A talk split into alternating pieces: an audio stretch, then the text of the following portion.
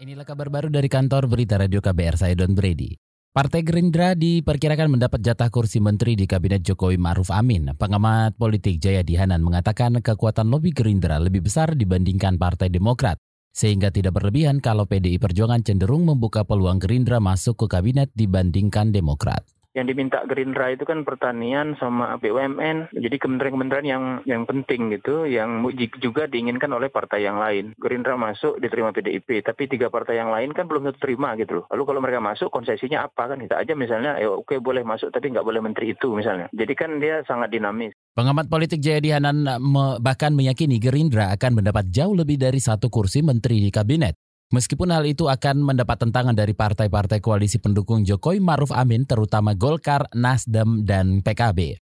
Saudara warga Palembang, Sumatera Selatan mengeluhkan kabut asap hari ini sebagai yang terparah sepanjang musim kemarau tahun ini. Amelia, warga Kelurahan Bukit Sangkal, Kecamatan Kalidoni terkejut ketika keluar rumah sekitar jam 6.30 waktu Indonesia Barat mendapati kabut asap sedemikian pekat. Bahkan jarak pandang hanya 10 meter. Sementara itu, staf Dinas Pendidikan Palembang Raffi menyatakan kegiatan sekolah sengaja diliburkan hari ini.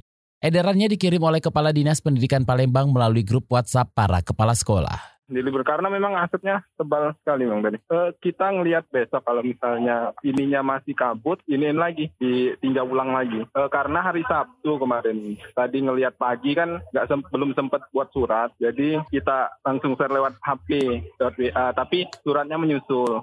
Itu tadi Raffi Staf Dinas Pendidikan Palembang. Sementara itu data dari Badan Penanggulangan Bencana Daerah BPBD Sumatera Selatan menyebut jumlah titik panas pada hari ini mencapai lebih dari 700 titik.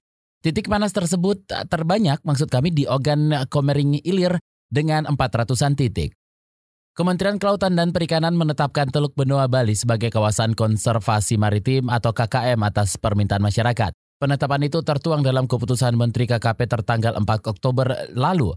Dirjen Pengelolaan Ruang Laut Bramantia Satya Murti memastikan lokasi KKM Teluk Benoa tidak ada masalah dengan kawasan suci masyarakat setempat. Di sana masih terdapat titik-titik banyak terdapat titik-titik suci masyarakat Bali, Mbak. Hmm. Gitu. Ada 1.200-an hektar dan kita dalam menetapkannya juga ada beberapa, eh, beberapa kali melakukan diskusi publik. Dirjen Pengelolaan Ruang Laut Bramantia Satya Murti berharap dengan dilakukannya program konservasi maritim di Teluk Benoa Bali bisa mengurangi bahkan menghentikan pengerusakan lingkungan perairan. Jepang mengerahkan puluhan ribu tentara dan anggota tim penyelamat untuk menyelamatkan warga yang terdapat banjir dan topan Hagibis yang melanda sejak akhir pekan kemarin. Sebanyak 23 orang dilaporkan meninggal dalam musibah topan yang sempat melumpuhkan Tokyo. Selain itu masih ada 16 orang hilang. Pembatasan pendaratan pesawat di Bandar Udara Internasional Narita di Chiba dan Haneda di Tokyo sejak kemarin sudah dicabut.